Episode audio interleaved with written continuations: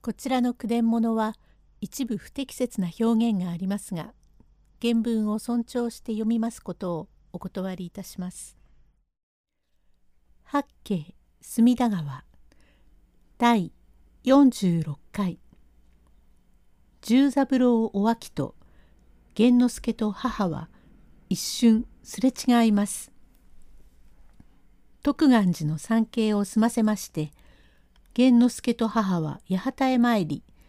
母は源之助に向かいまして「これは八幡の八幡知らずという藪であります」。へえそうでございますか。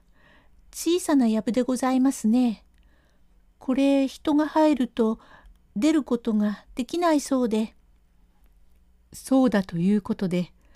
この藪のことについては諸説まちまちでございますけれどもある物知りの説にこの土地は残らず八幡村でこの藪だけが行徳の持ち分なので八幡の八幡知らずという言葉が起こったのだと言いますがそうかもしれない。水戸の光国京がお入りになったなどと申す説もございますが皆不快の説で取るに足らんことでございましょうね。光国京がこの藪へお入りになったの金が淵の金を引き上げたのと申すことはもとより取るに足らん説でありましょう。これから中山の岸母神とやらへご参詣になりますか？参りましょう。これはまたご立派なものです。一度はお参りをなすっておきなさい。千葉之助種貞という人の子で出家して日遊商人となった方がご解散です。と女でこそあれ何事も心得た人でございます。それから中山の法華教寺へもう出ましてそれから市川へ出て手粉の社へもう出ました。これは源之助の母が源之助を産みました時にことごとく難産でございましてこの手粉の宮へ規制をかけてついに血の気もなくやすやすと源之助を産みましたというのでこの社へは毎年必ずお参りをいたします。難産のお守りといってただいまでも出します。この手粉の社と申しますのは古いことで万葉集にも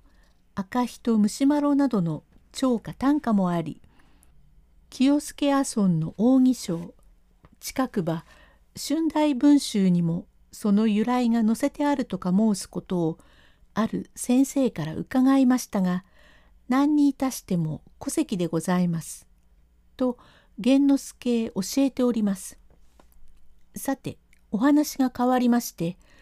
かの十三郎お秋は臼井の宿まで夜通しで参りまして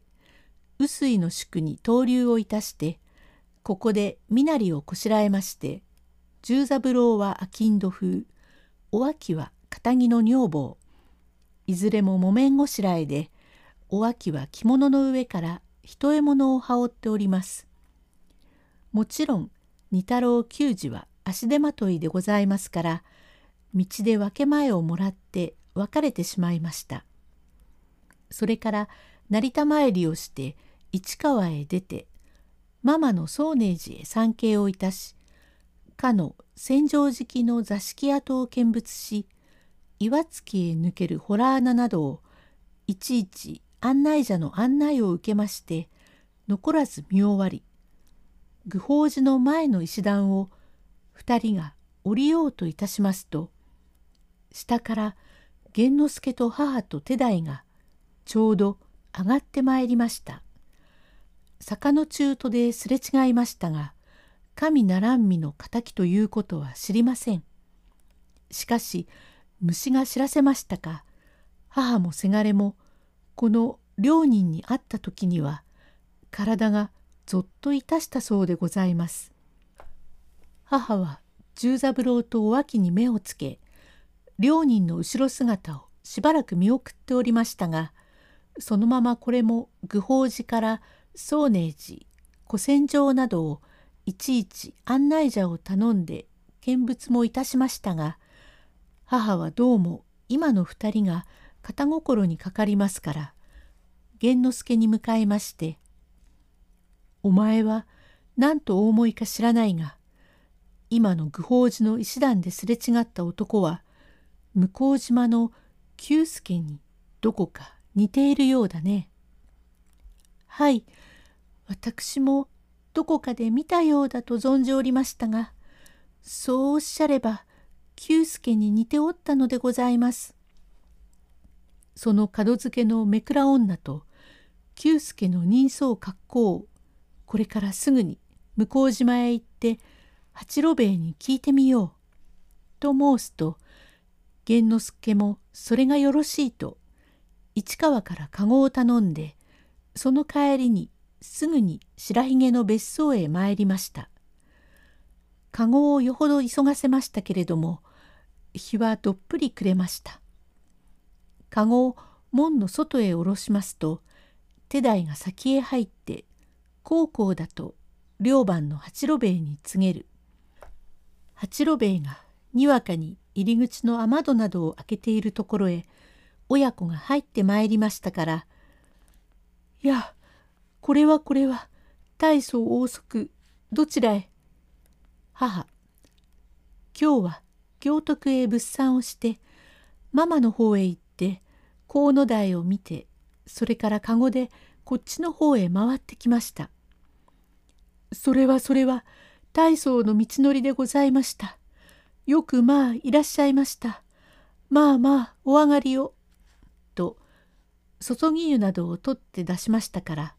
一同は上へ上がりまして母八郎兵衛や少しお前に聞きたいことがあるが今日ママの手こな様へ参詣をして愚宝寺の石段を登ろうとすると行き合った女と男があったがその女の方は年の頃21でもあろうかいい女で男は30前後の色の浅黒いいい男だったがなんだか私はその二人に行き違った時に体がぞっとするような心持ちがしたがすると源之助もそうだと言うがもしやかの二人が旦那を殺した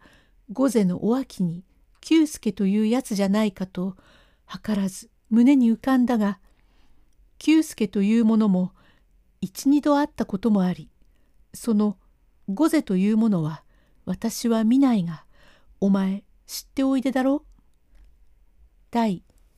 47回へ続く。